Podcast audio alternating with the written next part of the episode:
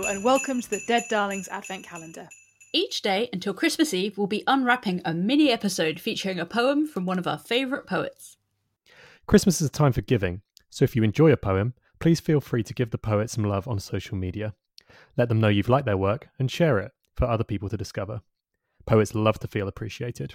Let us know as well. If people want to hear more from a particular poet, we may invite them on as a guest in future episodes. Stay safe, cosy, and connected this December, and have a wonderful Christmas, darlings. Behind door 14 of the Dead Darlings Advent Calendar, it's Elizabeth McGeown.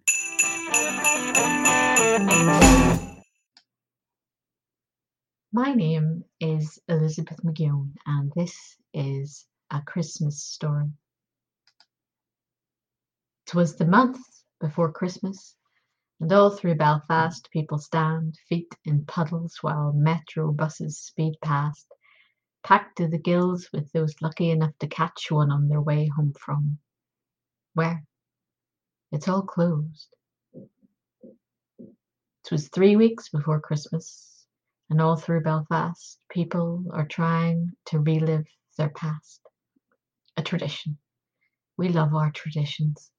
We've only just begun to trust those American import cranberries, a cold lump at the side of our steaming plate of hot, and they're almost real to us now.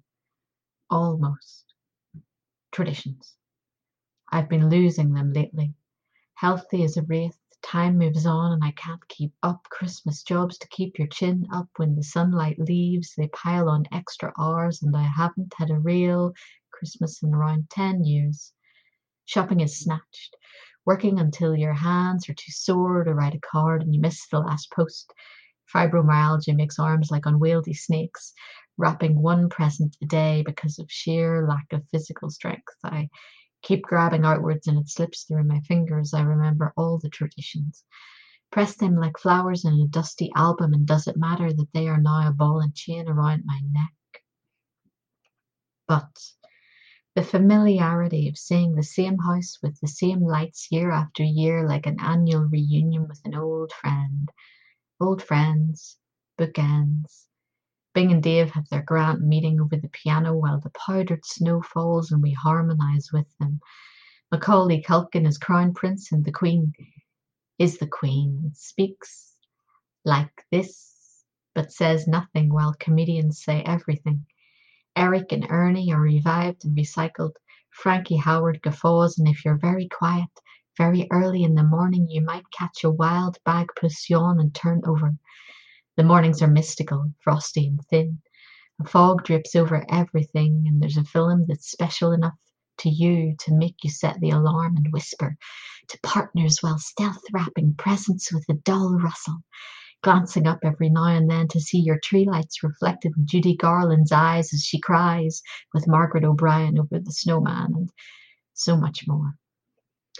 We take the oldest decorations out of hibernation, unwrap them from their cotton wool nests, and place them oh so carefully because we love them best, because they loved us and were gifts from someone who has passed, and we see the memories in their shine as long as the red and green lasts as long as the red and green lasts. And it means so much. The children who are bullied in school, two whole weeks off of bliss and knowing people love you, learning to speak and run and sing and laugh and breathe with the knowledge that you're a whole person, person you can be again when you leave. Everything closed, give yourself permission to switch off, turn in. Family word, self word. Think about your life on the shortest day, on the darkest night, in the light of a solstice candle, and make the change. Isn't everything possible with this magic in the air? You can feel it in your fingertips, it intermingles with your hair, with the snow. If there's snow, let it snow in manageable quantities for precisely two days, and not at the times when you have to catch a bus. Let it snow when you're nearly home. Load it down with shopping you're sure is exactly right, and there's a hot chocolate waiting for you. May you be alone. First feet on the unbroken freshness, and may you grant yourself permission to smile and skip and grind your heels in extra hard to make the packed snow squeak. May you have enough sellotape. May your potatoes not fall to mush. May you choose gifts carefully and receive them with abandon. May you find that second hand first edition she'll love. May there be more of gravy than of grave about you. May you shyly creep into a church carol service you saw advertised on a newsagent notice board, not knowing any of the congregation but wanting to sing. May Jesus be there if you welcome him in. May you wind twine and holly wreaths to honour the goddess.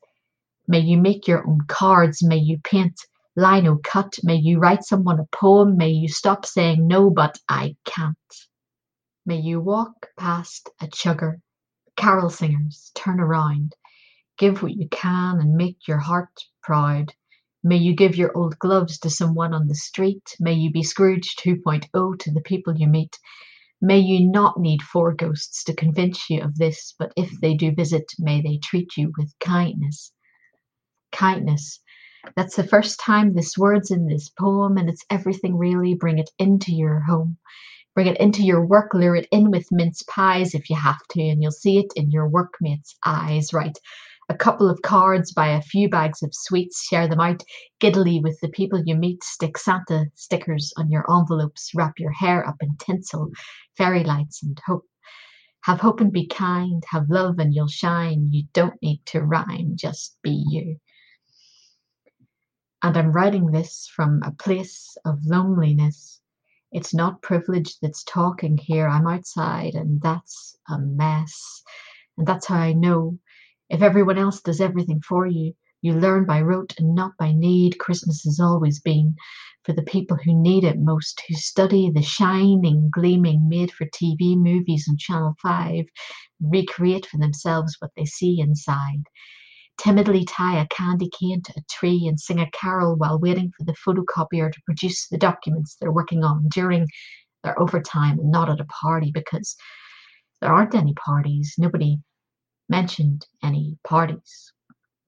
So you value each person, each shop assistant smile, let each single solitary person warm your heart, and when you've counted all of them, there may be only three, and two may be related to you, but that's okay by me. May that be okay by you. And may you make this time of year as special for them as only they can do for you. They say the sense of hearing starts to develop in the womb, so if you find it overwhelming, find yourself a quiet room. Turn the lights off lock the door, get a blanket, close your eyes, and lose yourself in neural pathways only trodden once a year. Best of the songs tend to start off soft and slow and take you to the place you were before you were the you you know. There's an avalanche of images hits right between the eyes of hats and scarves and gloves long gone the scarf you used to nibble on and soaking gloves from snowball fights and wrestling tangled christmas lights and dancing round the lamppost to the christmas number one when whitney houston always loved you. We don't talk about the mr blobby one it's older than that, though. It's timeless. It's counting how many beats to the bar noddy holders. It's Christmas! Scream lasts for. It's miming the saxophone solo as Wizzard's royalties reach more and more. And you started by lying in bed, but the blanket's on the floor, and you're having a private party with the tree light set to blink to a 4 4 rhythm. And it's Christmas time. There's no need to be afraid. Paul Young begins. Please don't be afraid. I can see what you're doing. I can see that you're trying. You're building a bridge. Don't be afraid there is Shloer in the fridge. Don't be afraid. We'll protect you from the hooded claw. Keep the vampires from your door as long as the red and green lasts. So don't be afraid as long as the red and green lasts. 'Twas a week before Christmas, and all through Belfast Department store Santas are getting sassed. Work Christmas parties are having a blast, and people everywhere are making every single second last. Thank you, dead darlings. And as I'm sure you can guess from some of the references, that was a pre COVID poem, but some of the advice is still valid. Mental health at Christmas? Go offline. Find comfort and fiction go offline. This is going to be a strange season. We all know that. I'm trying to connect with friends overseas by swapping addresses and exchanging Christmas cards. You might be tempted to stay in when the weather is bad, but go for walks. You'll feel better for it and go offline. and everyone, I hope you have a peaceful December however you spend it. If you want to follow me online, I'm at facebook.com. Elizabeth McGeown writes, speaks, sings. Merry Christmas.